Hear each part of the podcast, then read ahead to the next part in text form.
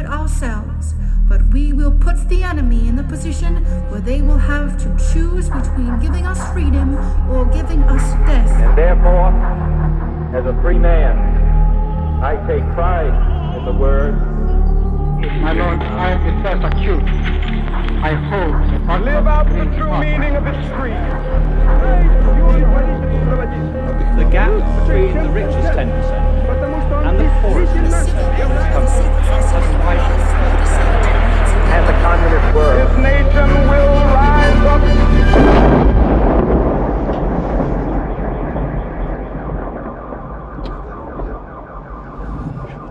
Hezký den, vítáme vás u dalšího pokračování podcastu Kolaps, který pro internetový deník Alarm.cz připravují Jan Bělíček a Pavel Šplíchal. Podcast Kolaps eh, vzniká jen díky finanční podpoře čtenářů, čtenářek, posluchačů a posluchaček Alarmu. A na začátku bychom vás tak chtěli upozornit na naši crowdfundingovou kampaň, která běží na portálu darujme.cz. Probíhající inflační, válečná a ekonomická krize se bohužel dotýká e, i financování alarmu, který je převážně závislý na podpoře drobných dárců. A proto nás prosím finančně podpořte, protože tímto způsobem samozřejmě přispíváte nepřímo také na výrobu podcastu Kolaps. Alarm je totiž celých 80% financovaný svými čtenáři a čtenářkami a vaše příspěvky jsou tak pro nás naprosto klíčové. Tyto prostředky jdou samozřejmě taky do tvorby podcastu. Pokud se neslyšíme poprvé a tento podcast posloucháte pravidelně, zvažte prosím podporu Alarmu. Bez dobrovolné finanční podpory posluchačů a posluchaček by totiž kolaps nikdy nemohl existovat. Takže moc krát děkujeme všem, kteří nás už podpořili nebo dlouhodobě podporují. Jste nejlepší. Už čtyři měsíce na Ukrajině zuří ale válka, eh, kterou rozpoutalo putinovské Rusko. Eh, Krátce před jejím vypuknutím se na východ Ukrajiny vypravil taky novinář Vojta Boháč se svou kolegyní z redakce serveru Voxpot, eh, fotografkou Majdou Slámovou.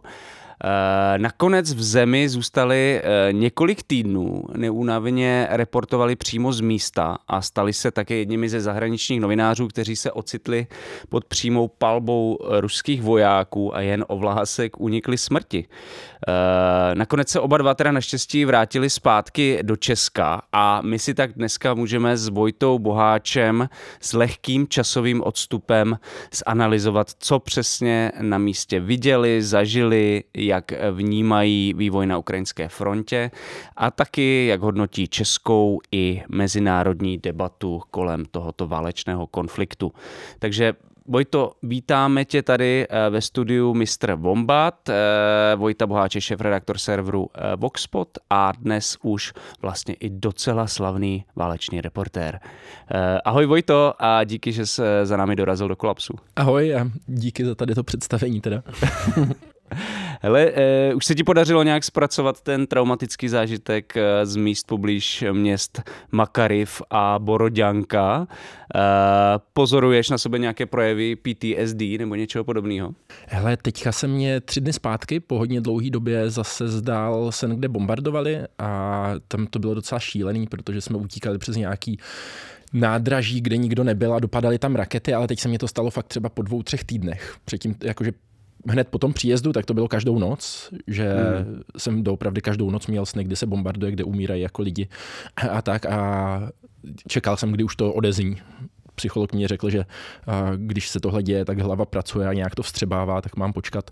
A... Takže to nebyla ta stejná situace, ale bylo to bombardování.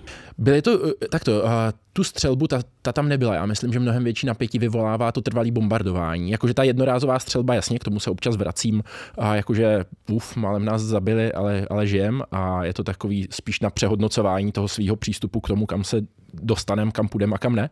A to bombardování, který je třeba jako stovky metrů od tebe, vždycky dopadne nějaká raketa, dopadne druhá, všechno to je 300-500 metrů a ty pořád jsi v tom napětí, jako kdy to dopadne už na tebe, že tomu nemůžeš nějak uniknout. Těm střelám hmm. jsme ujeli, ale ty hmm. rakety jsou takový, jako buď máš štěstí nebo ne.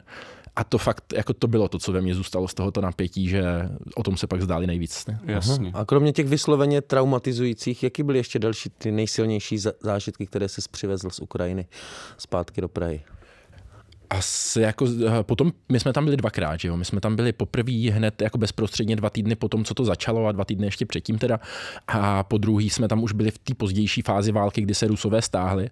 Tam eh, po tom prvním návratu tak bylo nejsilnější asi ty příběhy těch loučících se rodin, kdy to vypadalo, že všechno je v háji, že nás dětma odjíždí, muž bere zbraň a jde bojovat a to je jako na to se dívat je šílený. Prostě to je fakt těžký a je to těžší často, než vidět bojovat ty lidi nebo je umírat. Tak tady to loučení, když tam pláčou děcka a babička řekne, ha, nechtějí se loučit s tátou, no, co se dá dělat, jedem. Uh, tak něco takového a potom druhým vlastně ty, ty zážitky od toho Kieva, od kterého už se stáhli Rusové a pak tam byla ta Boroděnka, před náma tam tahali mrtví ze zásypu, pak jsme tam řešili toho českého dobrovolníka a vlastně jeho auto, který ho tam zastřelili jenom tak prostě hodinu na stejném místě, kde stříleli po nás, tak prostě jelo auto, tak ho rozstříleli a člověk to najednou má, zná tu rodinu, má to nějak jako hrozně blízký a vědomý a je to, jako šílený, tak asi s tímhle jsme se vraceli. Ale možná je to možná nemístná otázka, ale jako máš i nějaký třeba pozitivní uh, vzpomínky nebo něco, co stojí v tomhle ohledu za zmínku. Ale tak po té první cestě tam bylo hodně pozitivní ta, to obrovské odhodlání a to, jak se Ukrajincům fakt dařilo. Jo. Tam to bylo šíleně silný vidět, jak vlastně Rusové šli do něčeho, co Putin neměl úplně promyšlený, jako zjevně. A čekal, že to bude jednodušší a jak jako narážel na odpor a jak tam bylo vlastně první to stažení od Kieva, pak stažení od Charkova a tak. A teď už to ale začíná být jako z mýho pohledu depresivní. Lidi jsou unavení, umírají fakt šílený čísla. Ono tady to pořád Právě na to jsem se chtěl zeptat, jak vypadá ta momentální situace, protože mám pocit, že pro spoustu lidí se ta válka no. jako z hlav vypařila. Jo. No tak eh, je fakt, že ty ukrajinské čísla my moc neslyšíme. Jo. Tam eh, jako já bych hmm. typoval, a nejsou to nějaký oficiální čísla, ale že to už bude taky v desítkách tisíc mrtvých, co se týče těch Rusů, tak tam byly největší ztráty ze začátku. Od té doby vidíme, že to pořád jako aspoň ty oficiální i to, ale co říká Ukrajina, tak nestoupá zas tak rychle. Jakože oni hlásí, že je to nějakých 30-40 tisíc mrtvých ruských vojáků, čemuž hmm. poměrně jako věřím po té, co jsme se bavili s Ukrajincema, viděli jsme, jak to na té frontě vypadá. Ta útočící strana vždycky má obrovské ztráty, ale i podle toho, jako, že jsme slyšeli, jaký ztráty mají Ukrajinci, tak bych čekal, že, že to Rusko jako má fakt velký, ale Ukrajinci je mají taky gigantický. Všichni nám říkali, že už přišli o pár lidí. Pořád slyším příběhy, že někdo další jako umírá a pak vlastně rozčlenit si těch jako ty desítky tisíc mrtvých na to, že jsou to vlastně nějaký příběhy, nějaký rodiny, jsou to lidi, který jsme třeba potkali, pak přemýšlíš, jestli ještě žijou, jako tam ten Viktor, kterýho jsme potkali prostě na frontě, který byl hrozný sympatiák a prosil nás o traktor na frontu, ať nemusí všechno odmakávat rukama, tak si říkáš, ty a psal jsem si s jeho ženou pak, tak jako jestli je v pohodě nebo co? A jako za každým z toho čísla je jako někdo takovej. A to je vlastně takový únavný a depresivní jako dlouhodobě vědět, že tohle jako dál pokračuje ve velkým. Takže na to znarážel. Nenarážel jsi na třeba nějakou změnu vývoje jako na bojišti, že prostě tě, tam byla nějaká euforie, naděje, teď už se to překlápí spíš jako k depresi a zmar. Myslím, že teďka už je to hrozně zmatený. Teďka jako fakt eh, hodnotit, jak se to bude dál vyvíjet, záleží jako na tak velkým množstvím faktorů, že se hrozně blbě předvídá, jako v jakém stavu je Rusko jednak, a jednak v jakém stavu je reálně Ukrajina, v jakém stavu je veřejný mínění v různých západních zemích, na kterých ta Ukrajina plně závisí a člověk si fakt musí pospojovat takový jako pucle, co má 100 dílů skládačky, ze kterých jako o ničem nemá úplně přesné informace, jak se to bude vyvíjet jako za týden nebo za měsíc.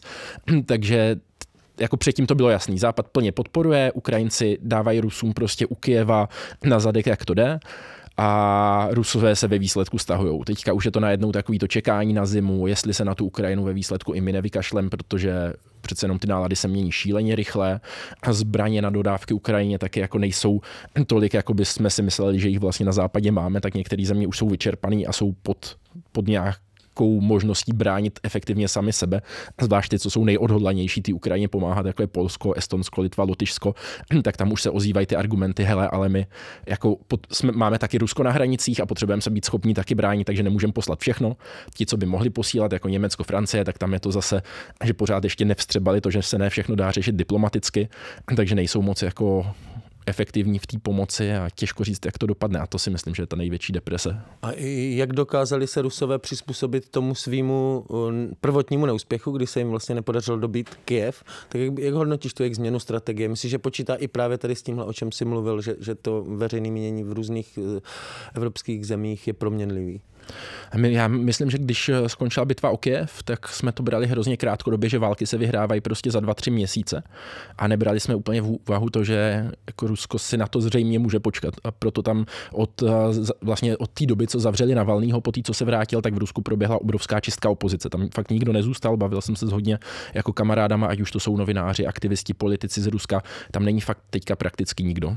A, ne, a ti, co tam zůstali, tak nemůžou mluvit. Vlastně myslím, že poslední, kdo tam zůstal, kdo se otevřeně vyjadřuje, taky Ilja Jášin, což je jako opoziční politik a ten čeká právě na to, až ho zavřou. A, a je to takový jako demonstrace toho, že on je jak ten Navalný, že jako je ochotný tam zůstat až do konce, protože když někdo z toho Ruska zmizí, tak už si tam neškrtne, uh-huh. nebo tak je to tam tradovaný.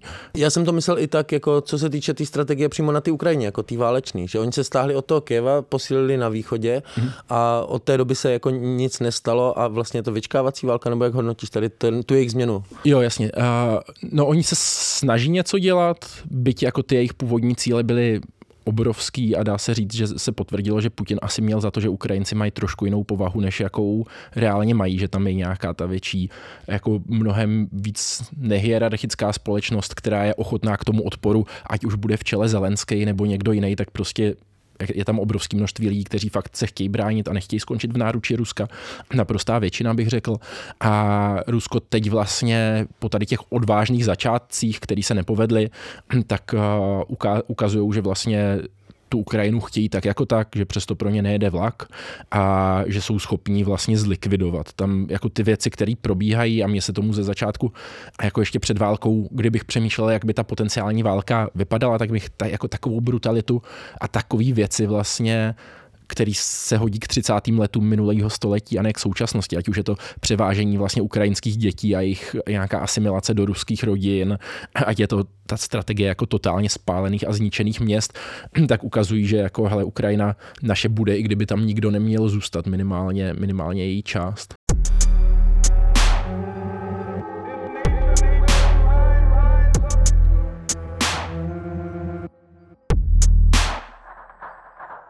Já si totiž pamatuju, že krátce předtím, než vůbec jel eh, na východ, my jsme jeli na východ, ne? Eh, původně jako trošku monitorovat, jak to vypadá na východě, když se tam prostě štosovali uh, ruský vojáci na hranicích. Uh, tak vlastně uh, tam jel v tom, jakoby s, s tím podívat se, jak to tam vypadá, popsat, co se tam děje, ale jako čekal si, že dojde k tomuhle? Jako? Jo, my jsme tam jako reálně jeli čekat na začátek té války. Já jsem o tom psal už od listopadu na Voxpotu, že, že mám za to, že ta válka přijde a většina lidí se na mě dívala trochu divně a jakože že přejímám americký narrativy a britský, který jako chtějí vydělat na tom, že budou Ukrajině lifrovat další a další zbraně. A mě to bylo hrozně blbý, protože jsem věděl, že nechci, že jako v hodně věcech nesouhlasím s americkou zahraniční politikou nebo britskou, že vím, že tam občas nějaký tendence jako zveličovat věci, kdy nevím, co přesně za, za tom je, zatím je, jsou, ale tady to jsem si nějak přečetl, že mi to dávalo smysl i z té ruské strany, že to začne a že to nebude omezená válka na Donbase, ale že to bude fakt jako full scale i v redakci se jako teďka zpětně jsme se o tom bavili a říkali, hele, a přišlo mi to jako úplná kravina, že tady jako speš, že bude nějaká velká válka v Evropě. A, no, a my jsme tam prostě si řekli, že počkáme tam dva, tři týdny, jestli začne, a uvidíme, jako pak se buď stáhneme, nebo pak už bude a uvidíme, jak to bude dál. A podle toho, co jsi říkal, tak ty si nemyslíš, že Rusové změnili ty cíle i přes ten svůj neúspěch, tak pořád je jejich, myslíš, hlavním cílem dobít celou Ukrajinu nebo nějak úplně rozvrátit? Jo, já si myslím, že změnili časový plán, ale jako to je všechno, co změnili vlastně, že uvědomili si, že to bude stát víc, ale jako, tak, jak já jsem to četl od toho listopadu, tak, nebo ještě díl, tak vlastně už od roku 2014 pro Rusko jako ne, nebyla vyhovující situace to, že je pod sankcema, že vlastně Západ má podstatně větší sílu, než oni jako ekonomickou nebo tak a že se z toho potřebují vymanit. Víš, že se z toho nevymaní tím, že vrátí Krym nebo že se omluví a řeknou, hele, všechno končíme, tohle nemá smysl a potřebují se z toho vymanit jako nějak silově. No a to skrze, co jsem to četl, bylo částečně, že prostě Putin měl za to, že potřebuje udělat velký politicko-ekonomický blok, uh-huh. kterýho součástí bude Ukrajina. A vlastně proto, ať ne ať se zbaví sankcí, ale ať udělá blok, který jim bude schopný čelit a vlastně si řekne, hele, Západ je nám úplně ukradený, my si tady děláme svoje lady a děláme si tady svůj kosmický program a svoje čipy a je to dohromady prostě Bělorusko, Ukrajina, Kazachstán, pár dalších zemí a vlastně se dokážeme z toho světa nějak vystřihnout, když se mu nelíbíme. A Za Já jsem- pomoci Číny ještě. Za pomoci částečný Číny, no, ale já myslím, že on ji tam nebere jako primární, on ji bere jako spojence nějakýho, ale není to něco, přes co by nejel vlak. Já si myslím, že jako jemu jde hlavně o to udělat, ať kdokoliv z velkých jiných hráčů světových se do něho opře, tak uh, bude Roz, rozlučka s globálním kapitalismem. Jako vytvoříme si uzavřený ruský systém, prostě, který bude odolný proti eh, otřesům jako globální ekonomiky. No, jasně. Něco. A pro, pro, proč k tomu potřebuje Ukrajinu? Jako, myslím, myslím třeba z ekonomického hlediska, zvlášť pokud ty říkáš, že je, to vypadá, že Putin je ochotný vlastně celou zlikvidovat. Uh, tak ono se v Rusku už díl, vlastně už před začátkem téhle války, šermovalo s takovýma číslama v kruzích těch jako ekonomických plánovačů nebo ideologů, jakože to chce aspoň 200 milionový ekonomicko-politický celek Jo. který prostě bez Ukrajiny nikdy nejde. Já nevím, na čem je to založený, ta myšlenka, slyšel jsem to hodněkrát na Ukrajině, teda eh, v Rusku, a, a je to takové, jako že bez toho jsme moc slabí, zároveň Uk- Ukrajina má, co se týče zemědělství, specifické podmínky, bylo tam jako dost velké množství těžkého průmyslu, byla tam nějaká ta nostalgie po tom, že jako Ukrajina byla i v Sovětském svaze. Ten, ta část, která jako dělala ten průmysl s přidanou hodnotou, součástky do zbraní, a- a- automobilky Ten vesmírný program, ten vesmírný program tam byl důležitý.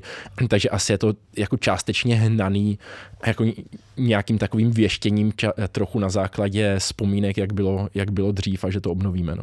No a teď je ta situace, jestli jako tudle, si, tudle, tudle nastavení může v podstatě ukrajinská armáda nějakým způsobem, nebo celý vlastně národ, celá země, nějakým způsobem vůbec ustát. Jako, jo.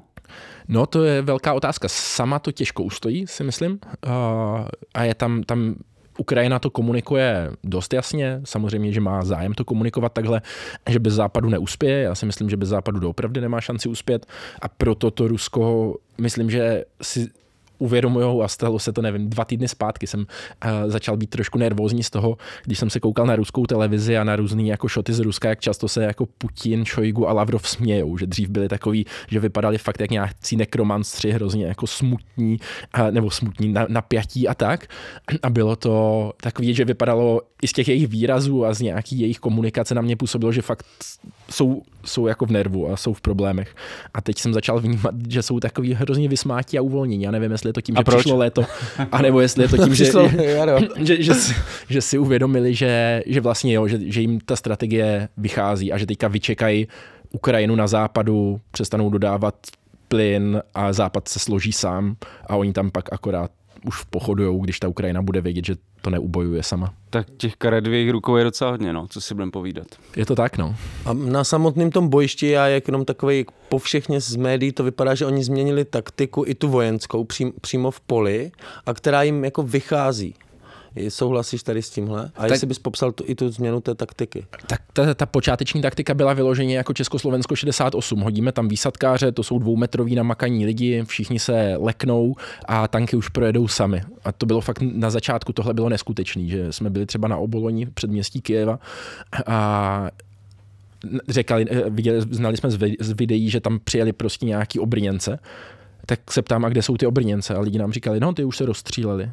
Tak, a ty máš takový to v těch prvních dnech války, to byl asi třetí den války, takový to jako nepochopení, počkej, a taky přece je neposlali proto, aby je tady někdo rozstřílel, ne? A pak si začínáš uvědomovat, jo, oni fakt jezdili po malých skupinkách a mysleli si, že tam nebude žádný odpor, že prostě projedou a bude to. A to se nepovedlo, takže tady to byla ta počáteční strategie. Ta se pak několikrát měnila během toho boje o Kiev, kdy ve výsledku zjistili, že fakt nedokážou v zemi, která už několik let vychovává lidi na partizánskou válku a jako nějaký své ozbrojence, tak nebo i ty dobrovolníky, tu, tu domobranu a tak, tak že prostě nejde roztáhnout armádu na tak obrovský území. Ukrajina je gigantická, když jako táhnete armádu na 500 kilometrů jenom po cestě, tak vám prostě partizáni zničí jak nic. Jakože je to fakt těžké a vidíme to teď třeba na, na východě té Ukrajiny, že po té velké změně, OK, i od Charkova se ve výsledku stáhli a teďka dělají jako klasické operace, které jsou jako jak se asi funguje ve válce na území protivníka, který tam má pravidelnou armádu a bojuje proti vám, že doopravdy obklíčení každý vesnice trvá hrozně moc času, musíte ji víceméně rozbombardovat a tak, takže tohle je ta hlavní změna, že teďka už to je prostě spálená zem za obrovskou hradbou raketometný palby. A, až všechno zničíme, tak tam přijdou vojáci. A Mhm. je, už se to nedělá jako na, na takový rizikový podniky, ale prostě se to bombarduje. Jenže jestli to dobře čtu, tak tahle taktika jim vychází na východě, Rusku. No tak ta taktika už je založená vyloženě na tom, kdo má větší palebnou sílu a větší zásoby munice, no. což to, to jim vychází, protože oni ty větší zásoby munice a víc, víc jako střel mají reálně. A může teda ukrajinská armáda tady tu situaci nějak vůbec ustát dlouhodobě? Nebo i středně době? Tak dlouhodobě jako s velkou podporou západu a dodávek zbraní ze západu to může asi ustát. Ona, Ukrajina nemá málo lidí. Ukrajina má docela, do, přestože má velký ztráty, tak těch lidí je tam pořád docela velké množství. Ti lidi se dál cvičí a je to teď o tom, jestli budou mít munici. Teď je hlavní otázka v současnosti je to množství munice. Tam se ukazuje, že jí dochází, že dochází. A to bylo i když my jsme tam byli, tak nám říkali, hele, my tady máme raketomety, které jsou nabitý, ale nestřílíme s nimi, protože jsou naposledy nabitý a ta jednotka už nemá další munici, se kterou by mohla operovat. Takže teďka jsou tam ty velké logistické otázky, jestli když nám do, dojdou nějaké rakety, tak jestli je pošlem k téhle jednotce nebo k téhle jednotce, kde jako budou nejefektivnější, kde jsou nejvíc potřeba. A to nám říkali jako vojáci, hele, tohle, tohle není válčení, to jsou prostě jatka, kdy my tady jako čekáme na to, až nás rozbombardujou. A může teda ta, eh, protože se mluvilo i o tom, že eh, američani tam, nebo nejen američani, ale i další západní spojenci, dodávají uh, nějaký složitější zbraňový systémy, na který se třeba ty Ukrajinci teprve musí zaučit. A tak jsem se chtěl zeptat, jestli myslíš, že tohle by mohlo třeba tu rovnováhu na tom východě ještě nějakým způsobem narušit a změnit třeba ve prospěch Ukrajiny nebo vyrovnat. Já myslím, že rozhodně může, no, protože to jsou už jako systémy, eh, který eh, mají dostřel třeba vyšší než 30 km. Tam jsou klasický grady eh, a uragány třeba, který dostřelí jako maximum kolem těch 35 km, pak jsou tam nějaký smerše, který používá Rusko, který mají o něco víc a Ukrajina tomu jako nemá co postavit. Ukrajina má ty systémy, které střílí do těch zhruba 30 km, což je hrozně krátký a ne, nedokážou zasáhnout týl nebo jako držet v napětí. Tady je to víceméně, že voják jako chvilku si odslouží na té úplně frontové linii, pak se stáhne a je vlastně v klidu, protože ví, že ho Ukrajinci nezasáhnou. Ukrajinci to mají tak, že voják se stáhne do týla a, a pořád je v napětí, jestli ho, jestli ho nezabijou, neodpočine si pořádně. A to, co chtěla Ukrajina, co začalo dovážet uh, Spojené státy, nejspíš, i když tam to není jasný, a i Británie do toho půjde, tak jsou to ty daleko nosnější děla, které by tohle mohli zvrátit. A to je právě to bylo jako na tom seznamu, co chceme po západu od Ukrajiny číslo jedna totální, ať můžeme konečně zasáhnout to, ten týl soupeře. Ty jsi trošku říkal, že asi nerad budeš mluvit o tom, co se, co se bude teď dít, kam, jak se to bude vyvíjet ta situace, ale přesto se tě na to bohužel musíme zeptat, eh, o co se teďka vlastně hraje, jo? jaký jsou možný scénáře vývoje toho konfliktu a jestli věříš v to, že třeba eh, brzo skončí, nebo naopak věříš v to, že bude trvat fakt dlouho. Ale v tom právě jako dopředu řeknu, že tam se můžu jako totálně plést, jo. A, ale jak já to čtu v současné době, tak je, že si myslím, že Rusko bude držet dál ukrajinskou armádu jako ve střehu, bude tam pořád docházet k obrovským obětem, jako, ale v takové té přetahované získáme Severodoněck, nezískáme, obklíčíme, pak pokusíme se obklíčit Lisičansk a může to trvat měsíce. A já si myslím, že s tím Rusko trochu už začalo počítat a že teďka ten boj fakt přechází z Ukrajiny na tu mezinárodní scénu a je to jako jednání mezi, uh, mezi Evropskou unii, nebo jako zeměma Evropské unie, zeměma NATO, kde jako rozhodně, kdo je tam nejvýraznější spojenec Ukrajiny, tak jsou prostě Briti a Američani, je to od samého začátku. A bude to o nějakým vyhnítí podpory v Německu a, a ve Francii, pak jako potažmo třeba v Česku, myslím, že těžší to budou mít v Polsku nebo v tom Pobaltí, kde to fakt, to Rusko je vnímaný jako velká hrozba dlouhodobě. A já se tady toho dost bojím, vlastně kam, kam to povede třeba i u nás, protože uh, už teď vidíme jako ty nějaký sentimenty proti Ukrajincům, proti uprchlíkům válečným tady, proč vlastně, když se nám tak zdražuje, tak uh, proč to podporovat dál tím, že si to děláme s tím Ruskem těžký. A dlou, dost dlouho jsem si myslel, že Rusko se spokojí po nějaký době uh, s tím, že vezme třeba Luhanskou oblast, bude mít ten uh, pevninský most na Krym, byť ono se nedá říct, že ho má. Jo. My to vidíme na těch mapách, jakože Rusko drží, tak vždycky je to tam červeně ukázaný přes ten Mariupol a Cherson směrem na Krym, tak máme pocit, hele, tak v tady té situaci nám to vlastně může zamrznout ten konflikt. Ona to není úplně pravda. Ukrajinci tam budou dál útočit a oni jako nepůjdou za Zelenskýho a ještě dost dlouho si myslím nepůjdou do toho, že by řekli uh, jako OK, tak to, tohle Rusům necháme dočasně, nějak se tady jako dáme do pořádku a pak zas to, to by tam... Na to jsem se právě chtěl zeptat, jako jestli jsou nějaký akceptovatelný územní politické ztráty a zisky třeba na ukrajinské a na ruské straně. Jestli to něco, co je akceptovatelné. Já myslím, že kdyby Ukrajina teď řekla, hele, tak vám to necháme tak, jak to je a pojďme se o tom bavit, tak si myslím, že Rusko by dalo úplně veškerou, stejně jak to bylo u Debalceva jo, v roce 2014-15, tak Rusko by dalo úplně všechnu palebnou sílu na získání Severodoněcku a Lisičansku po podepsání smluv. Ty by dobilo, řeklo, hele, máme celou Luhanskou oblast, máme pevninský most na Krym a a dobrý. Jo, teďka to necháme být, pak bychom asi čekali pár let a to bylo přesně to, co jsem si ještě nedávno myslel, že tak to bude, že to jako zamrzne v nějakým fázi, ale Rusko se nevzdá té ambice dosáhnout celý té Ukrajiny. Ukrajině v tady tom stavu nikdo nebude garantovat hranice a tím pádem prostě za pět let tady máme obnovenou prostě už všechny plynou ropovody mezi Čínou a Ruskem. Rusko zase na nohách ekonomicky trošku víc a, a další útok, který zase si vezme Oděsu, dostane se k Podněstří, dejme tomu, a takový jako postupný mnohaletý během 30 let dejme tomu, jako osekávání Ukrajiny až na to, že je celá. A já myslím, že Putin sám to tak vidí, vlastně, že se na to kouká, hele, my máme, my máme desítky let, my chceme Ukrajinu zpátky, my ji zpátky dostaneme a máme na to dost času. A Ukrajinci to vidí taky tak, předpokládám, jakože se bojí tohohle. Já si myslím, že se toho bojí, no. Že... Proto ne, nepřipouští žádnou dohodu. Na, naprosto, oni jako nechtějí vlastně nic jiného než stav před rokem 2014, dá se říct. Mm-hmm. Takže jak to popisuješ, tak vlastně mírové jednání jsou skoro absurdní, protože prostě ten nedůvěra, nebo respektive ty požadavky jsou tak protikladný, že to není možný. Myslím, že to je nereálný. No. Nebo jako, že, ohro, že ty požadavky ohrožují jako samotnou existenci Ukrajiny. No jasně a hlavně jako ty, co by chtěla Ukrajina, tak nevyhovují Rusku v žádném případě, protože Rusko chce celou Ukrajinu, Ukrajina chce, chce taky celou plnou Ukrajinu. nezávislost, taky celou Ukrajinu, takže tam není moc o čem se bavit, bych řekl. Mm-hmm. Tak to je hodně teda pesimisticky. To já jsem myslel, že tam třeba taková ta varianta, ty říkáš, že nepředpokládáš to zamrznutí toho konfliktu, což byla ta eh, ruská strategie v mnoha zemích mnoho let zpátky, vlastně už je taková stará a prověřená. Tam si myslíš, že to nepůjde právě kvůli tady tomuhle eh, zásadnímu sporu, kdy Ukrajinci nikdy nemůžou to dopustit. A on jako z mého pohledu to od začátku není ruský cíl. Rusko nechce. Eh, to je přesně to, co mi hodně lidí říkalo před tím únorem. Jako hele, to bude nějaká eskalace na Donbase a mě to vůbec nedávalo smysl. Jako Rusko mohlo dělat, jak chtělo eskalace na Donbase, ale vlastně Ukrajina dál driftovala jako směrem na západ a začala mít jako nějakou armádní interoperabilitu s vojskama na to, dělali se čím dál častěji vojenské cvičení, byla blíž třeba nějakému požádání o vstup do Evropské unie a jako pořád odjížděla dál, tam jako Putin si sice urval kousek, ale kousek, který je mu úplně k ničemu vlastně.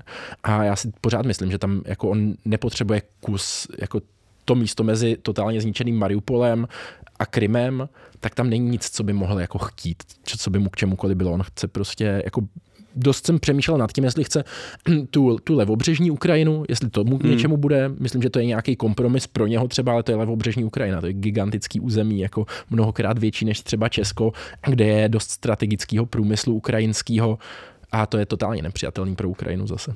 Hmm.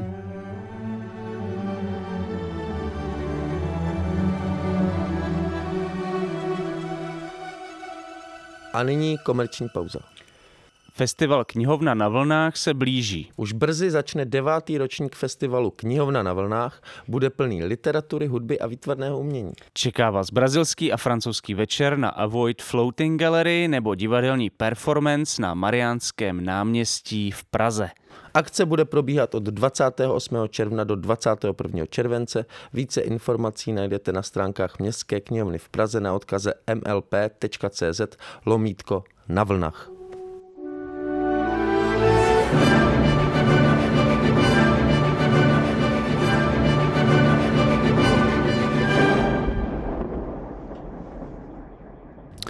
Hele, eh, já se chtěl zeptat, jestli se lišilo nějak to, jak se ten konflikt vnímal v momentě, kdy jsi byl přímo na místě a, je, a potom, kdy jsi zvrátil, jako s tím odstupem, jestli tam je něco, co vnímáš jinak vlastně. To, to je těžká otázka docela.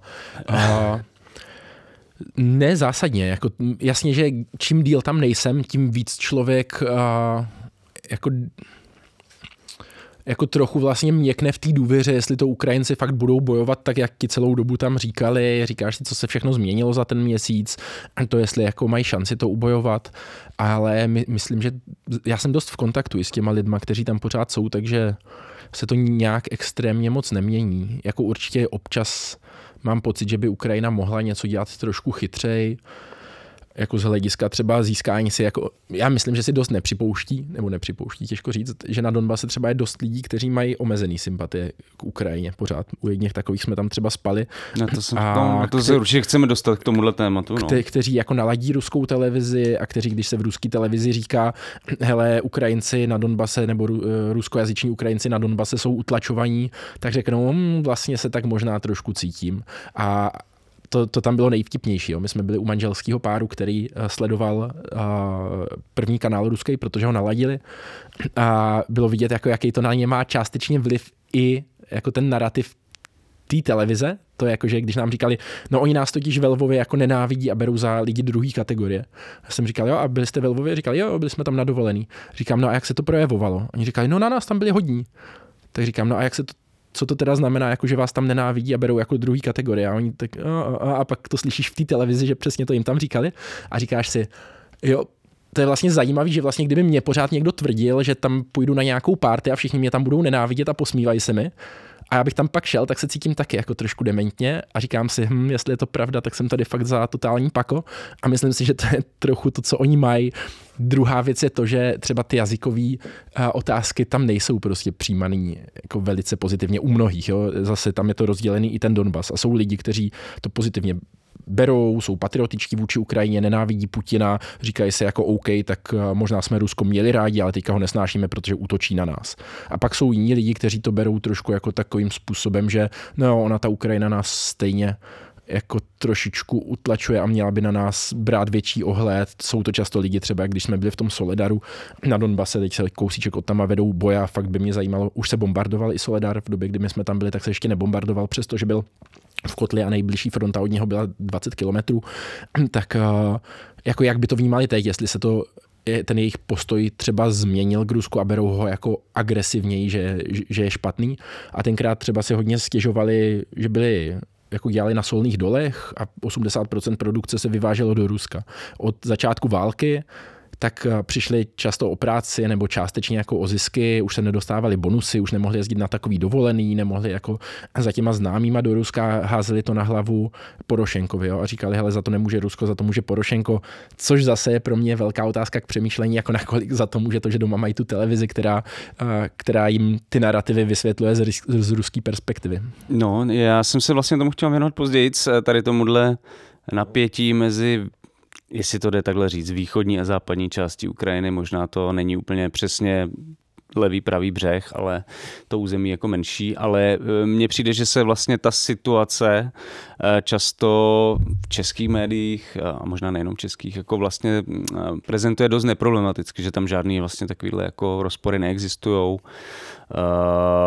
Možná, že tady tohle, to, co říkal, trošku komplikuje jako ten náš neproblematický pohled na, na tohle. Já bych řekl, že tam je velký rozdíl, jako, nebo jak já to teď vnímám, tak je celá Ukrajina versus Donbas že mm-hmm. je to jako dost zásadně jiný, i historicky, i ekonomicky, i co se týče těch vztahů, eh, vztahů k Rusku. A hodně často, když jsme tam přijeli na Ukrajinu, nebo když začala válka spíš a jezdili jsme tam všude možně, tak nám říkali, hele, ten ruský útok se jednotil Ukrajinu od východu na západ. Myslím si, že to bylo takový trošku wishful thinking, taky jako byť určitě sjednotilo, protože když vám Charkov, který kde je nejvíc těch rodinných vztahů a podobně, tak začnou Rusové bombardovat, tak dost lidí si rozmyslí, jestli teda jako ten ruský režim je něco dobrýho, i přesto, že si to dřív třeba mysleli, protože to mají jako na vlastní oči. Uh, Spíš by šlo o to vytěsňování toho napětí. Jako mně je úplně jasný, že tohle, tohle jako takováhle věc způsobí tuhle reakci. Mm. Prostě odmítání Ruska a je naprosto pochopitelný, že chceš jeho konec. Jo. Ale uh, přece jenom to neznamená, že se nemůžeme bavit o těchto problémech, které uh, tam jako částečně existují. A ono pak už záleží, to bylo zajímavé, co mě jako zaujalo hrozně moc během těch cest, co jsme jeli na jihu a východě Ukrajiny, jak se měší, m, jako liší vesnice od vesnice, město od města. Jo? Jakože jak ty nálady v těch různých městech a různých vesnicích a množství lidí, kteří jsou třeba nějak proruští nebo jako víc pro západní, jak, jak se liší jako komunita od komunity. A byli jsme třeba kousek od Iziumu nebo Slaviansku, kde nám říkali, hele, Slaviansk je víceméně loajální město, který jako můžeme čekat, že nás tady jako místní obyvatele nezradí, zatímco třeba právě Severodoněck loajální město není a budou donášet na nás Rusům, protože prostě dlouhodobě tam panuje nějaký napětí. Mm-hmm. A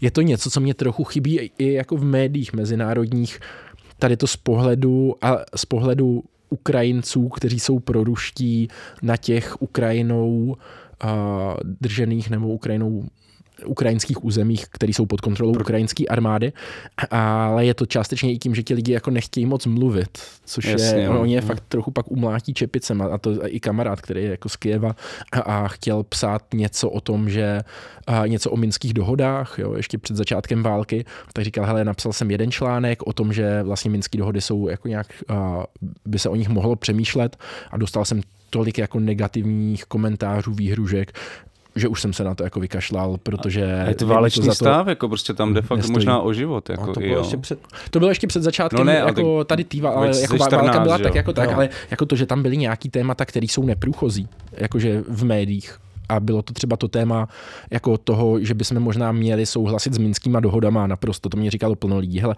kdyby někdo začal hlásat, že se má sou, a to nám mi říkali lidi, co byli právě jako takový jako patriotičtí liberálové skoro, tak říkali ne, hele, když někdo, když Zelenský přijde s tím, že se mají naplňovat minský dohody, tak půjdem a vyženem ho prostě z toho prezidentského křesla a bude rád, když to přežije. A to samý pak bude asi na Donbase, když tam někdo velice začne říkat, že hele, jsme pod ukrajinskou kontrolou, ale nelíbí se nám to, tak ta reakce taky nebude dobrá. Jako samozřejmě, že kvůli tomu je těžký si udělat jasný obrázek, protože vám to do médií nikdo říkat moc nebude. Spíš jsme se tam setkávali, jako vlastně mě hrozně překvapilo, když nám Borec řekl, že je mu jedno, jestli tam bude Rusko nebo Ukrajina. Jo. Nám řekl mm. Borec v Nikolajevě, a já jsem si říkal, wow, teď víš, že jsme novináři, ne? Jakože, vlastně, že jsem to jako novinář nečekal tu upřímnost. Mm. No, jo, že může říct, že mu to je jedno. A jakou v roli tady v tomhle, ke komu se člověk přiklání, hraje třeba jako jazyk, nebo jak se vlastně formuje ta, identita, jestli se to dá takhle nazvat, k tomu, ke komu se, který město, která komunita, který i jedinec jako vlastně přikloní. Já si myslím, že to je hrozně těžký, jakože říct, jako kolik vrstev identity v tady tom hraje nějakou roli. Určitě jako jazyk není definující, protože 35, myslím, procent Ukrajinců jsou rusko jako jazyčně rození. A Určitě to hraje nějaká lokální identita, nějaký jako ekonomický postavení a ekonomický, jako jestli přišel o práci v roce 2014 kvůli přervání obchodních vazeb, je to taky nějaká skutečnost, kterou sleduješ, jaký kanály vnímáš, to si myslím, že právě u té frontové linie starý z roku 2014, kde naladíš jak ruský média, tak tam naladíš eh, rádio Stolica, což je eh, rádio, který vysílá z Doněcké lidové republiky. To byla moje oblíbená jako kratochvíle přepínat eh, mezi rádiem Stolica a rádio Bayrak Bayraktar, což je rádio Bayraktar, je ukrajinský propagandistický rádio. To, podle toho tureckého dronu? No, pod, podle tureckého dronu. Myslím, že to má nějaký podtitul a vaše zbraň na informační frontě a je to, no je to naprosto šílený v tom, že pustíte si rádio Bayraktar a jede vám tam jako první nějaký patriotický rap, pak eh, recitace jako fakt špatný eh, patriotický poezie desetiletýma dětma, pak hymna, pak jako další nějaký patriotický remix a asi po deseti minutách mě Majda v autě říkala, ať už to vypnu, že jí z toho jako šíleně bolí hlava, působí to jako z našeho kontextu nějakého jako českého, tak byste měli pocit, že to je hudba, která se dělá na jako mučení válečných zajatců. Jo. Ale jako Možná jo. zase věřím, že na té frontě ti vojáci, kteří to poslouchají a mají ty jako emoce, které jsou hrozně těžké. Zabili vám kolik lidí, ženu s dětma máte v Evropě a tak, tak možná potřebujete tady ten jako lehký, jako hrozně emoční patriotismus, protože to přebije aspoň trochu to, co cítíte. Ty pocity musí být hrozný. No a pak z druhé strany máte to propagandistický rádio Stalica, první kanál a je to jako fakt zajímavý experiment, jenom být tady v těch dvou informačních prostorech. Třeba. No a to, to ruský rádio bys popsal jak to je stejný, nebo to stejný jenom na druhou stranu, nebo? Ne, ne, zdaleka ne, ne není tak, nebo jako tady to konkrétní, tak bylo spíš takový, uh, jako taky propagandistický, taky jako pořád apel na to, ať nevěříte fejkům a že máte sledovat jenom státní zdroje prostě informací. A nebylo tak jako vypjatý, ale to je taky tím, že prostě rádio Bayraktar je velký rádio, myslím, vysílající z Kieva, který dřív bylo nějaký pop rádio, zatímco rádio Stolica DIY jako, víc takový. je DIY uh, rádio z, z Doněcku, který sice tam asi má nějaký mediální poradce, ale jako nemá tady tu okázalost, tak jako nevzniká obrovský množství uh, doněcký patriotický hudby, repu a tak dál. My už jsme to tady několikrát eh, naťuknuli a ty jsi několik odpovědí už nabídnul, ale Myslíš si, že je něco, co v souvislosti s válkou na Ukrajině třeba v té české debatě chybí, nebo té české debatě uniká nějaká souvislost? Je tady něco, co nevidíme, nebo si nepřipouštíme? Tak já si myslím, že je to často způsobený tím, že ty informace fakt jako nejsou, že to není tolik, že by to chybělo v české debatě, ale že jako jasně, že plno témat se tady málo otevírá, protože nemáme tam tolik novinářů, jak jiný země, ale jako obecně to zásadní, co chybí, jsou věci, které chybí všude. Jo? To je reálný stav ukrajinské armády, a je to nějaká možnost trošku jako kritičtěji se dostat na tu frontu a podívat se na to reální dění, ne s tím, že tam máš sebou jako tiskovýho tiskovýho nějakého přídělence, který Armády. ti ukazuje, co máš vidět. Ale jako nevím, já si myslím, že spíš tady je velký problém ten klesající zájem o to téma.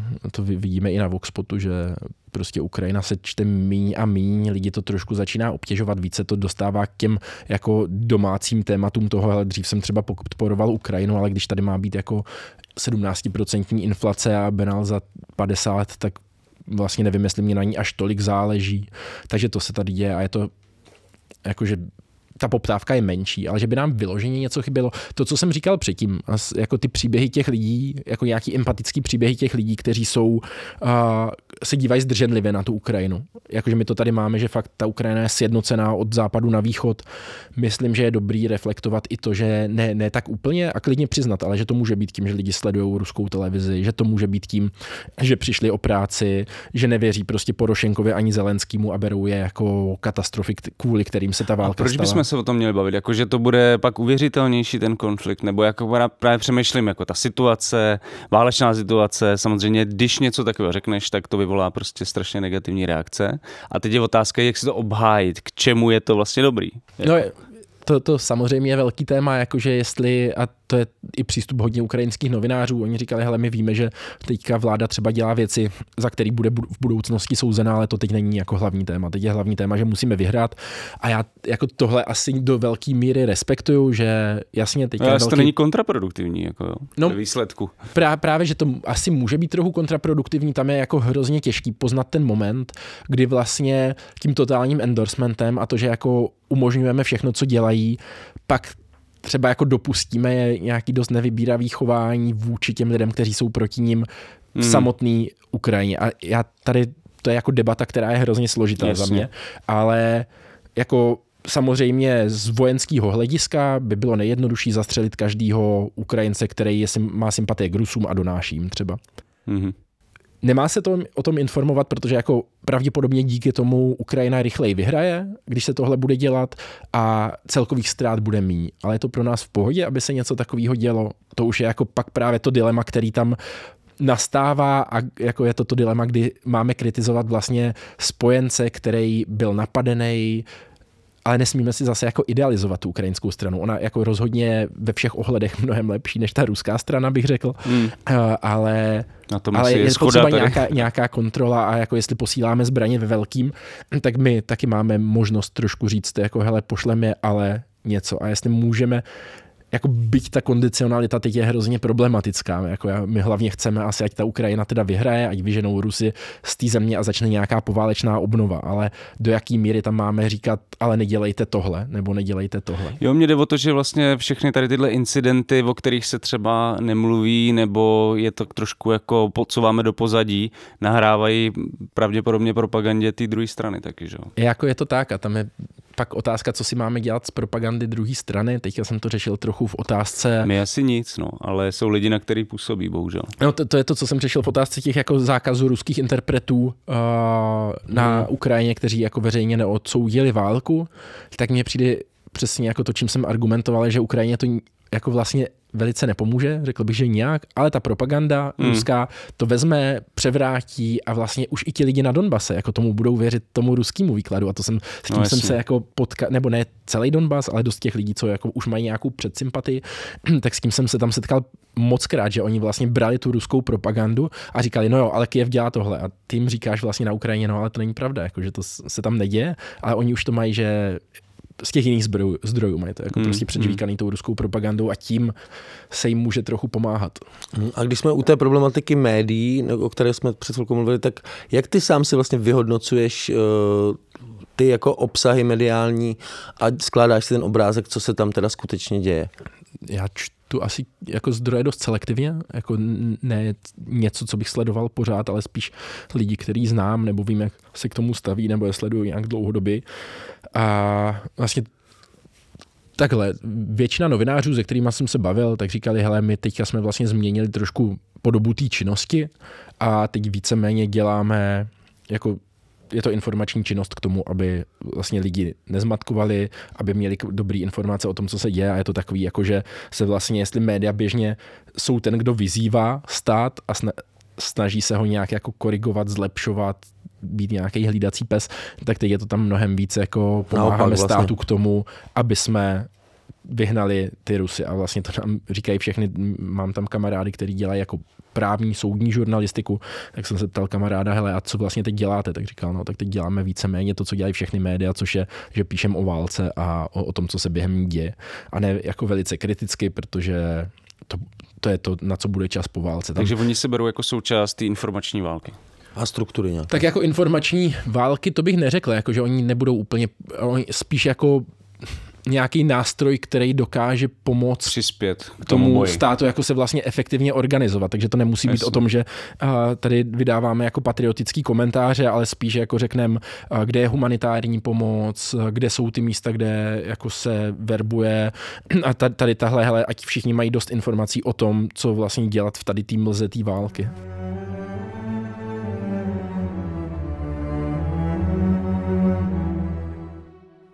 Každý mediální dům má mít vlastní nakladatelství a své teď bude mít i Alarm. Podpořte vznik prvních publikací v právě probíhající kampani na darujme.cz. Odkaz najdete na našem webu a v popisu všech podcastových dílů.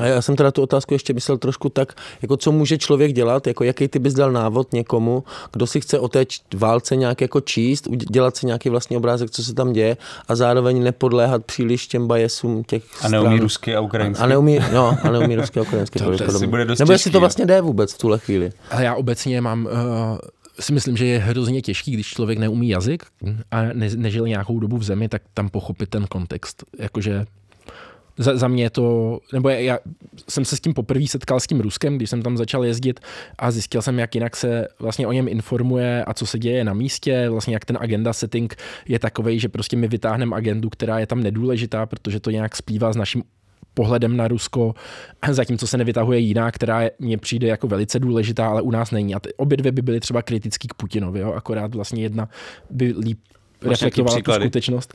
Hele, eh, dost sociální témata známe z Česka taky, že jo, že eh, jako se sociální nějak jako- témata jako... na Donbase třeba.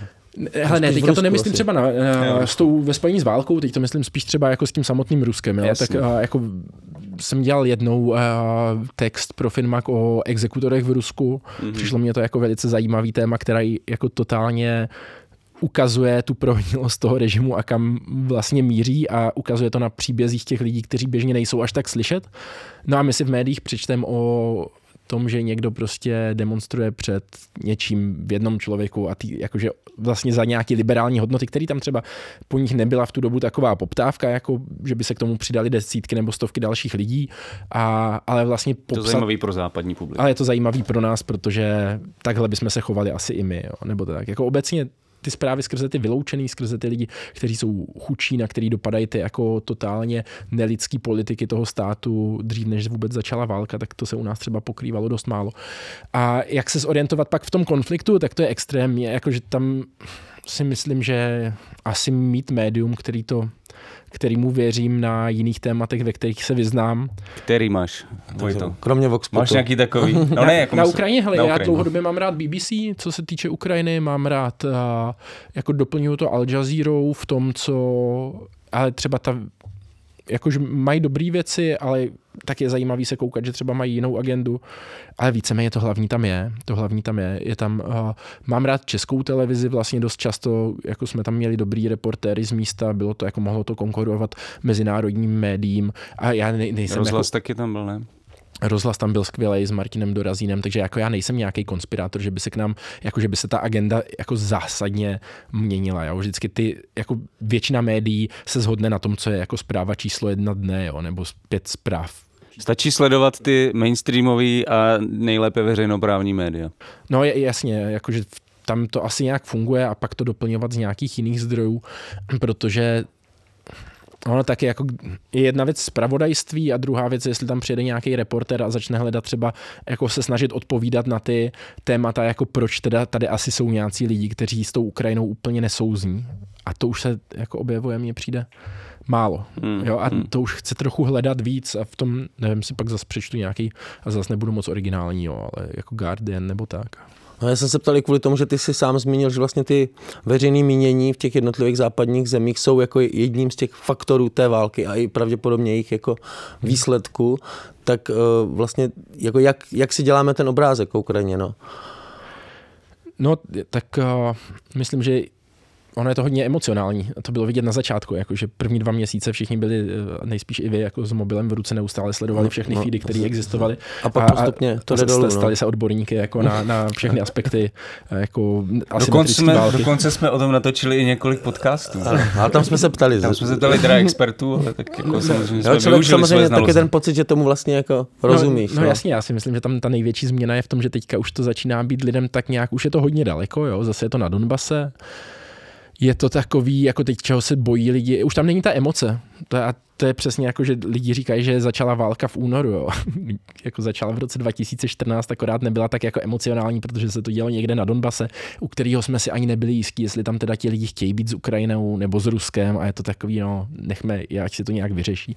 A teďka to bylo emocionálnější a zase si myslím, že jsme měli poměrně dobré informace na začátku té války, když nás to zajímalo a vlastně teď největší jako nepřítel kvalitních informací jsme my sami, protože už je tolik nehledáme, protože už tam tu emoci nemáme v tom. Mhm. A tak další nepříjemný téma, nebo o kterém se příliš nemluví, a to je uh, radikální pravice na Ukrajině. Se smějete tomu? Ne, Uh, že tady jedeme samý nepříjemný téma. Něco hezkého tam není. ne, je to bohužel, no. Uh, jaká je tvoje osobní zkušenost s vlivem ultrapravice na ukrajinskou společnost? A my jsme tohle téma řešili těsně, jako než začala válka, tak jsme na něm dělali, potkávali jsme se s lidma z pravého sektoru, potkávali jsme se s antifákama a tak a víceméně 24 února, když začala válka, tak jsme měli informaci čerství asi tak dva, tři dny, jako kdy jsme dělali poslední rozhovory. A vycházelo to, že bavili jsme se s jedním klukem, který dělá pro Rozu Luxemburg monitorování násilí z nenávisti na Ukrajině a říkal, hele, jako vždycky se stupňuje, když Rusko eskaluje a když je Rusko v klidu, tak ty případy jako jdou hodně, jako mizí vlastně.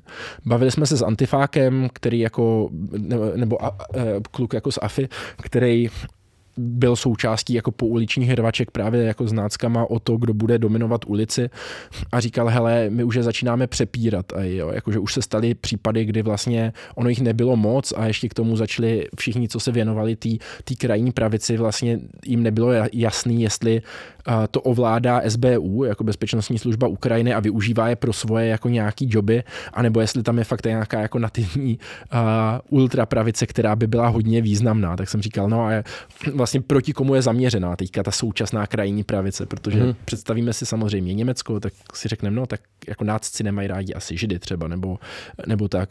Tak říkali, hele, to už není, jako židi jsou na Ukrajině teďka vlastně dost privilegovaný národ, právě i kvůli tomu, že na to bylo takový zaměření, že se o Ukrajině dost mluvilo jako, uh, že je nacistická, takže vlastně si to nemohli dovolit a kdokoliv by něco takového řekl, tak nahrává tomu jako narrativu, který šel z Ruska. Tak jsem říkal, no a proti komu teda jsou? Tak říkali, no hele, občas jako na právě neprivilegované menšiny, třeba jako na Romy, takže tam občas nějaký útok byl, ale že to nebylo nějak jako velice organizovaný. Asi jako jsem si to představoval jak nějaký 90. 0. roky v Česku. Jakože se, i když to, to bylo docela jako organizovaný, ale jakože to je takový občas, nevím, se opěm a, a chcem někoho zmlátit nebo, nebo tak. A pak, co bylo zajímavé, tak jakože měli takového toho Orbánovského nepřítele dost jako v progresivní politice. Bavil jsem se s těma lidma, co vedou pravý sektor v současnosti, tak jsme se v debatě dostali k tomu, jako, že vlastně problém jsou LGBT, queer, prostě woke, všechno tady to, no, co no, no. oni dají do jednoho a nesnáší to dohromady, když přesně jako nejvíc si to stělesňovali jako v pridech, jako v pochodech. No, no. A já jsem jim pak řekl, hele, a kdo je horší teda? Jako je horší Rusko nebo tady ta jako queer komunita? A ten jako šéf pravýho sektoru mě v tu chvilku řekl, no, jakože Rusko, my jsme křesťaní, Rusové nám chtějí zabít tělo, kvír nám chce zabít duši, tak si to vylož, jako co je pro nás horší. Tak jsem si říkal, OK, to je vlastně docela, docela drsný tady to od nich slyšet, že vlastně jako kvír pro ně byl větší problém než Rusové na hranicích a to bylo v době, kdy už bylo jako 130 tisíc vojáků na ukrajinských hranicích a jako to hmm. tam nějak jako samozřejmě, ale zároveň byli marginální. Jo. To byl nějaký pravý sektor, který ani se nedostal do parlamentu, když, když naposledy se o to snažil a byly to víceméně banda pár lidí na okraji Kieva, jako v baráčku v lese, v Myžíri, jako bývalí, kteří tam teďka dělali ochranku. Takže pak je otázka, co to vlastně znamená, že tady ti lidi mají nějaký názor. Pak je jasný, že jako náckové na Ukrajině jsou, jako nemůžeme se tvářit, že ne, co vycházelo z nějakých těch debat, tak bylo, že jich je tím víc, čím víc tlačí Rusko, což je asi klasický, že jako větší nacionalistická mobilizace je tam, kde se lidi cítí ohrožení.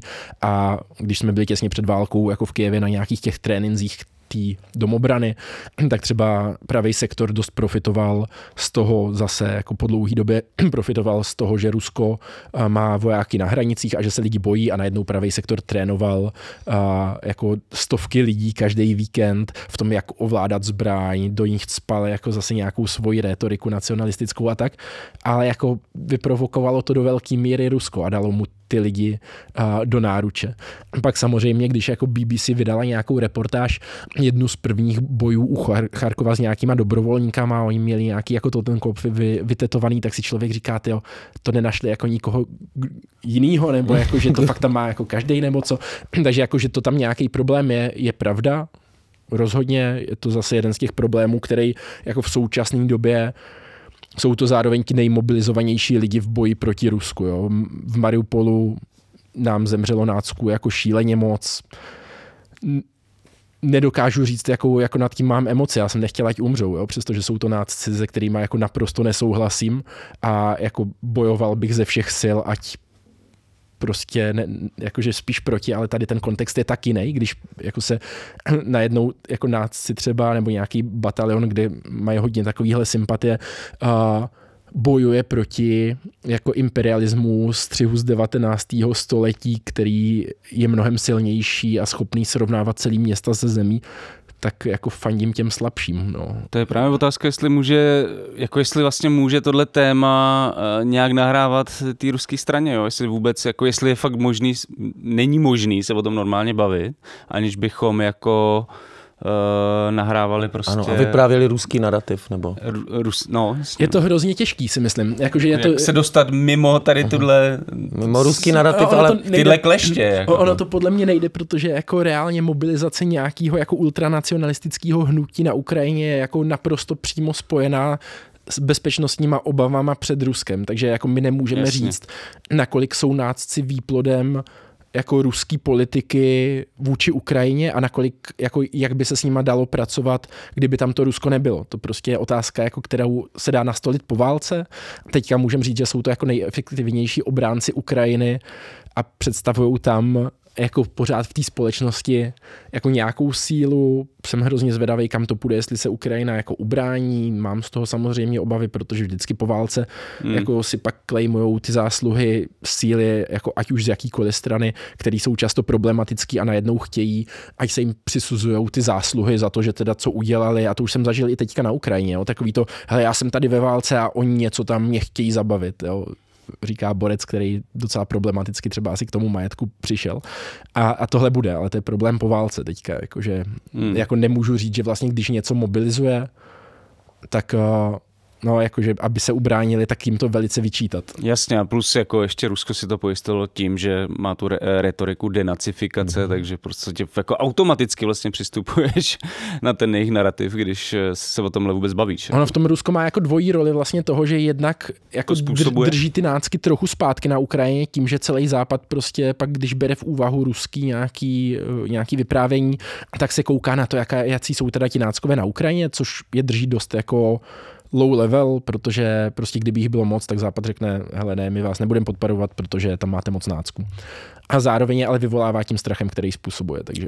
A ještě mi přijde docela zajímavá dimenze, že vlastně ta největší neonacistická scéna, což by tady mělo zaznít jako v Evropě, je spíš v Rusku než na Ukrajině. Že? Jo, rozhodně a to, to je to, to je další velký téma, ale hrozně zajímavý, že zároveň je eh, v ruské armádě bojují jako borci se svastikama na Ukrajině.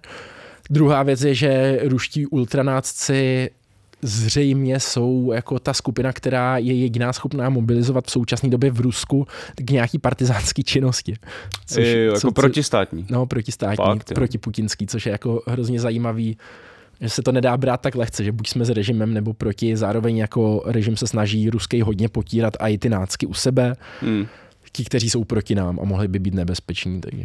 Hmm, hmm. Ale tak zároveň Putinův režim s tím jako s těma ultrapravicovými ideologiemi sám docela aktivně pracuje. Jasně, pracuje, pracuje s nima. Ale z 19. století. A, ale z 19. století, no, ne na 30. záleží, let. co máš na sobě. Prostě. A fakt to asi záleží, jako hele, dokud uh, seš s náma, tak si buď klidně nácek, jak začneš být proti nám, tak tě sundáme právě na tom, že seš nácek. Jo, a mobilizace třeba ruských nácků versus Ukrajina, existuje něco takového? Teď, teďka ve válce? No, no, no. Ne, nesledoval jsem to, nedokážu říct.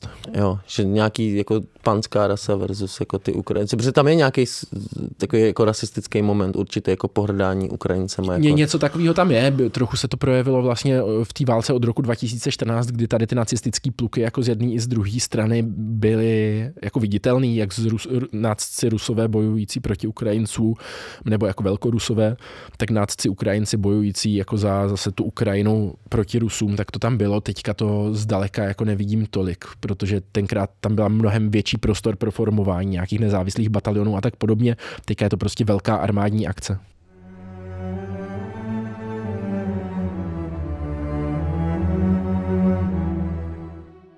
Ale předpokládám, že jsi stále v kontaktu se známými novináři a tak dále, kteří jsou v Kijevě, možná i ve Lvově, v jiných městech, kterých se momentálně neválčí.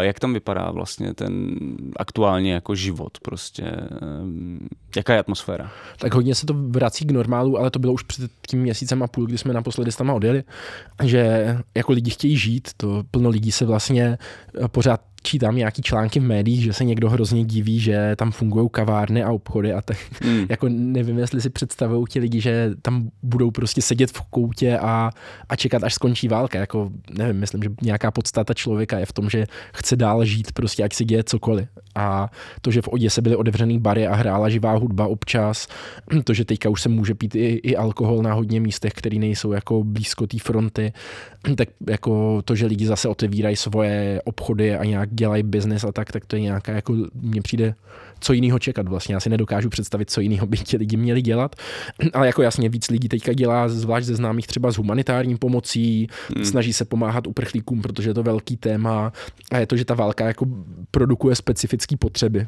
Potřebuje, jsou potřeba lidí, co pomůžou právě uprchlíkům, jsou lidi, co pomůžou jako sbírat věci a odesílat je na frontu, a lidi, co se budou starat o raněný třeba navíc, tak tohle to produkuje, ale jinak tam ten život je hodně vlastně, že by se dost lidí podle mě divilo, jak moc je to tam v pohodě. Byli jsme v Něpru, městě, který je vlastně takový ten transportní hub směrem na Donbas. Jasně jsou tam checkpointy všude, jsou tam lidi jako ozbrojenci, kteří to nějak jako brání, kdyby se něco dělo, ale jinak jako vidíte stejný hipsterský kavárničky plný lidí, kteří se baví, mají jakože užívají si to, pracují na notebookích, jako byste to viděli v Praze ne, ne, ne, ne, nevisí nad tím jako nějaká obava, že se tak jako se rychle přesunula ta válka na východ, takže se může zase vrátit zpátky uh, mávnutím proutku takzvaně. Já myslím, že tam není ta obava, že by se to teďka vrátilo jako tak hrozně nečekaně a rychle. Za prvý je to očekávanější a za druhý tak jako Ukrajina už ví, kde ty vojska jsou, takže by to trvalo prostě týdny. Třeba není to jako, že nějaký blitzkrieg zase, který se prožene nám tady jako přes Dněpropetrovsk, protože ty pozice jsou stanovený a Rusko by tohle rádo udělalo, ale nemá na to prostě kapacity. Že ta situace je trošku přehlednější než v tom brutálním začátku. No, je, hlavně to. Uh-huh. A jedním z věcí, o kterých se mluví, že by mohli tu válku nějakým způsobem zvrátit ve prospěch Ruska, je mobilizace v Rusku která prý probíhá nějakým způsobem skrytě, jsou na to různé jako teorie.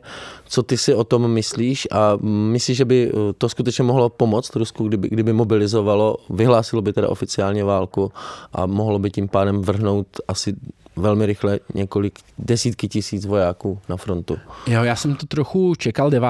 května, pak jsem se nad tím zamyslel a začalo mě to připadat jako blbost, že vlastně... Jsi hodně čekal toho 9. že to, no, že to vyhlásí Putin. Čekalo. Pak už, se, pak už se o tom ani tolik nemluví. No. Vtipný je teďka kvůli tomu, že píšu knížku, o, která jde 10 let zpátky, tak jsem teďka četl ve svých denicích z 9. května 2015, kdy jsem si tam psal, že uh, se všichni bojí mobilizace, že přijde v ten den a ta, taky nic. Ale jako, že 9. 9. 9 květen je prostě den, kdy se jako rok od roku všichni v Rusku a na Ukrajině bojí ruský mobilizace, ale jako uh, tak to za prvý, kdyby byla mobilizace, tak se těm lidem musí dát nějaký zbraně, který Rusko jako jich taky nemá tak hrozně moc, jo? Jakože ono má víc než Ukrajina a taky tam nemůže vyzbrojit prostě miliony. Politicky je to něco úplně jiného, kdyby byla mobilizace, tak najednou mobilizujete i tady ty jako kluky z dobrých rodin v Moskvě, který Putin si myslím, že toho se bojí nejvíc ze všeho, aby začali umírat Rusové jako ze střední třídy, dejme tomu, protože pak bude mít problém doma. Teďka je mnohem jednodušší, jakože máte pořád, Rusko je obrovský, jsou tam chudé vesnice, do kterých když přijdete a řeknete, pojďte si něco vydělat, tak eh, tak uh, najdete dost lidí, kteří na, na tu frontu půjdou i bez mobilizace a budou to tak kdo si mi teď říkal nedávno, že jako zatímco bílej Rus z Moskvy nebo moskevské oblasti nebo Petěrburgu, tak eh, se nějak přes rodinu a někoho dostane do těch médií a je to mobil, má to mobilizační potenciál, tak prostě nějaká, nějaký burjat, když umře a dovezou domů rakev, tak se prostě tři dny pláče a pak život jde dál, jo, protože prostě není tam ten sociální kulturní kapitál, díky kterému byste to mohli vykomunikovat na, na nějakou vyšší úroveň mm-hmm. ještě. Takže já si myslím, že tohle je výhodnější pro Rusko jako zatím ze, ze všech směrů, že ta to, mobilizace by byla blbost. Tady ten argument se objevuje právě o, těch, eh, o tom strachu toho Putinova režimu z, ze smrti těch privilegovanějších největších Rusů z Moskevska nebo nějaké jiné oblasti, kde, která, jako, kde ten sociální kulturní kapitál. Ale mně u toho vždycky přijde, jako je, to, je ta obava fakt tak reálná z hlediska toho Putina, protože ten režim je docela tuhej, jako demonstrace nebo něco takového se podařilo velmi rychle, ty, myslím protiválečné demonstrace se podařilo velmi rychle jako spacifikovat eh, a ten odpor jako v Rusku možná existuje, ale je takový jako pravděpodobně spíš jako na úrovni nějak, že si lidi povídají nebo tak, ale nějaká opozice, že by byla, nebo koho by to vlastně posílilo proti tomu Putinovi, mi není úplně jasný. No tak já si myslím, že je to trochu kliše, ale že jako nejnebezpečnější opozice jsou matky, kterým jako se vrátila domů rakev, no, kterým, kterým občas je fakt všechno jedno a prostě jestli půjdou sedět nebo cokoliv, tak jenom o, o, o tom chtějí mluvit. A myslím si, že to v tom Rusku platí. Myslím si, že proto od samého začátku té války byly oslovovány nějaké jako osobnosti ženský z těch vojených matěry, z té organizace, která právě po čečenské válce třeba hrála dost velkou roli ve veřejném mínění. Jo. Tak, takže si na ně dávali pozor a taky musíme brát v úvahu, že jako my jsme teďka v době, kdy jak Západ, tak Rusko proti sobě budou jako čekat. A jako, že kdo se díl udrží, je to takový, no. to, jak jedou dvě, dvě auta, proti sobě, sobě a kdo dřív uhne, tak, tak prohrál zatímco ten druhý přežil. Tak to je něco podobného. A jestli máme jako možnost nedráždit to veřejné mínění tím, že jako kluci z dobrých rodin budou umírat, tak je lepší ho nedráždit, protože možná budeme čekat dlouho. Jo? On sám Putin neví, jak odhodlaná bude Amerika posílat dalekonosný houfnice, jak dlouho to bude dělat Británie, jestli se k tomu ještě neodhodlá uh, Francie nebo tak. Takže je, myslím, lepší jako zbytečně nedráždit, i když by mu to třeba mohlo vít, jo, a možná by se velký odpor nezvedl, ale proč to dělat? Ty už tady zmiňoval, že píšeš knihu o válce na Ukrajině a, a říkáš, že jdeš až 10 let zpátky. 11, no. Nebo i 11 let. Je, otázka je jednoduchá. Jak se to podle tebe proměnilo za, tě, za, za, za ten časový úsek, jako ta situace? Tak já ji píšu hlavně kvůli tomu, že pro mě je to takový trochu prokletí. Mám plno kamarádů, kteří se poprvé v Rusku objevili v roce 2014 a později. Já jsem se tam poprvé objevil v roce 2011, kdy u moci byl ještě Medvěděv, kdy byly pro demokratické protesty, kde se mě lidi omlouvali za 68. rok a bylo tam jako dost velký hnutí k tomu, jako budeme normální evropská země a fakt to chcem. Upřímně to chcem a budem za to jako demonstrovat a Putina už nechcem zpátky u moci, protože sice nás tady stabilizoval, to bylo moc fajn, ale už jako stačilo a chcem se posunout něco ten krok od Porošenka k Zelenskému, který je v ukrajinské společnosti hrozně významný, kdy Porošenko byl stabilizační válečný prezident, ale Ukrajinci už chtěli něco jako takový to, ale my chceme i lepší životní úroveň, už nechcem pořád jenom válku a tady tu retoriku musíme dávat další peníze vojákům, ale chceme lepší cesty, chceme jako si dělat malý biznis a tak, tak podobný něco chtěli právě jako Rusové po konci Medvěděva, ať tam nenastoupí Putin, ale někdo, kdo jako z nich udělá tu normální zemi.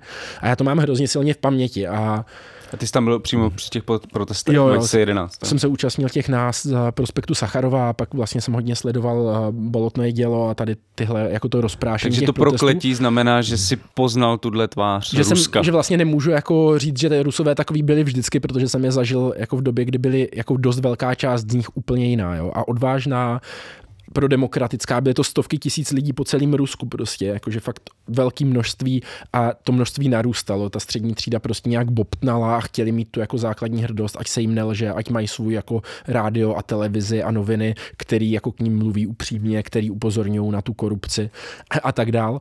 A já to chci právě v té knižce trošku jako ukázat ty, jako to Rusko předtím, než se Putin stal jako vyloženě paranoidní, když se ho pokusili odstranit od moci uh, jako Medvěděv plus Procharov a tady ti lidi, jako ta klika, která chtěla, ať Putin už se nevrátí.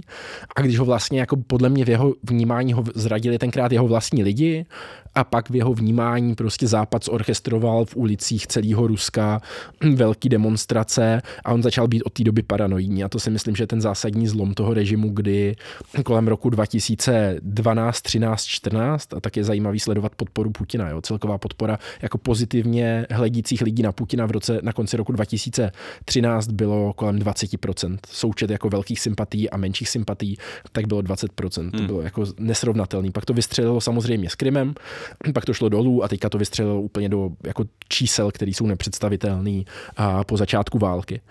Ale jako to Rusko bylo jiný. To Rusko podle mě jako mělo jinou možnost do budoucna, akorát Putin to tenkrát zvládl zmanežovat docela dobře, udržet se u moci a vlastně jako vzít ten Krym a vyvolat válku na Donbas a tím už si zajistit tu podporu, která je jako ve všech válčících zemích aspoň pár let po začátku a války. ten vývoj na Ukrajině ve stejném období?